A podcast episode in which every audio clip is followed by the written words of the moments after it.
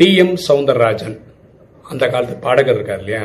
அவர் nineteen சிக்ஸ்டீஸில் சினிமாவுக்கு வர்றதுக்கு முன்னாடி நாடக கம்பெனிகளுக்கு தான் பாட்டு பாடி ஒரு நாளுக்கு ரெண்டு ரூபா சம்பாதிச்சா பெரிய விஷயம் இருந்த காலம் இருக்குது அப்போது சிவாஜி கணேசன் வந்து உச்சகட்டத்தில் இருந்த டைம் தூக்கு தூக்கின்னு ஒரு படம். அது முன்னாடி வரைக்கும் அவருக்கு சிஎஸ் ஜெயராமன்ற ஒருத்தர் தான் பாட்டு பாடிட்டு இருந்தார். அவர் இந்த படத்துக்கு வந்து நிறைய சம்பளம் கேட்டார். அதனால இவங்க வேற ஒரு ஆளை தேடினாங்க டிஎம்எஸ்ஸை கூப்பிட்டாங்க. டிஎம்எஸ் பாட்டை கேட்டோன்னே இவருக்கு பிடிக்கவே இல்லை. சிவாஜி கணேசன் பிடிக்கவே இல்லை. டிஎம்எஸ் என்ன சொன்னான்னா எல்லா பாட்டையும் நான் ஃப்ரீயாக பாடித்தரேன் ஃபுல் பாட்டு கேட்டுட்டு அப்புறம் முடிவு பண்ணுங்க அப்படின்னு. எட்டு பாட்டு பாடி பா- கொடுத்தாரு அவர். அதுக்கப்புறம் சிவாஜி கணேசன் கேட்டோன்னா அவருக்கு தெரிஞ்சுது எல்லாமே தானே பாடின மாதிரி இருந்தது அப்படின்னு. அதுக்கப்புறம் தான் இவருக்கு வாய்ப்பு கிடைச்சது. பாருங்களேன் வாய்ப்பு கிடைக்கும் போது அதை அப்படியே முழுமையாக கிராப் பண்ணிக்கணும். எண்ணம் போல் வாழ்வு.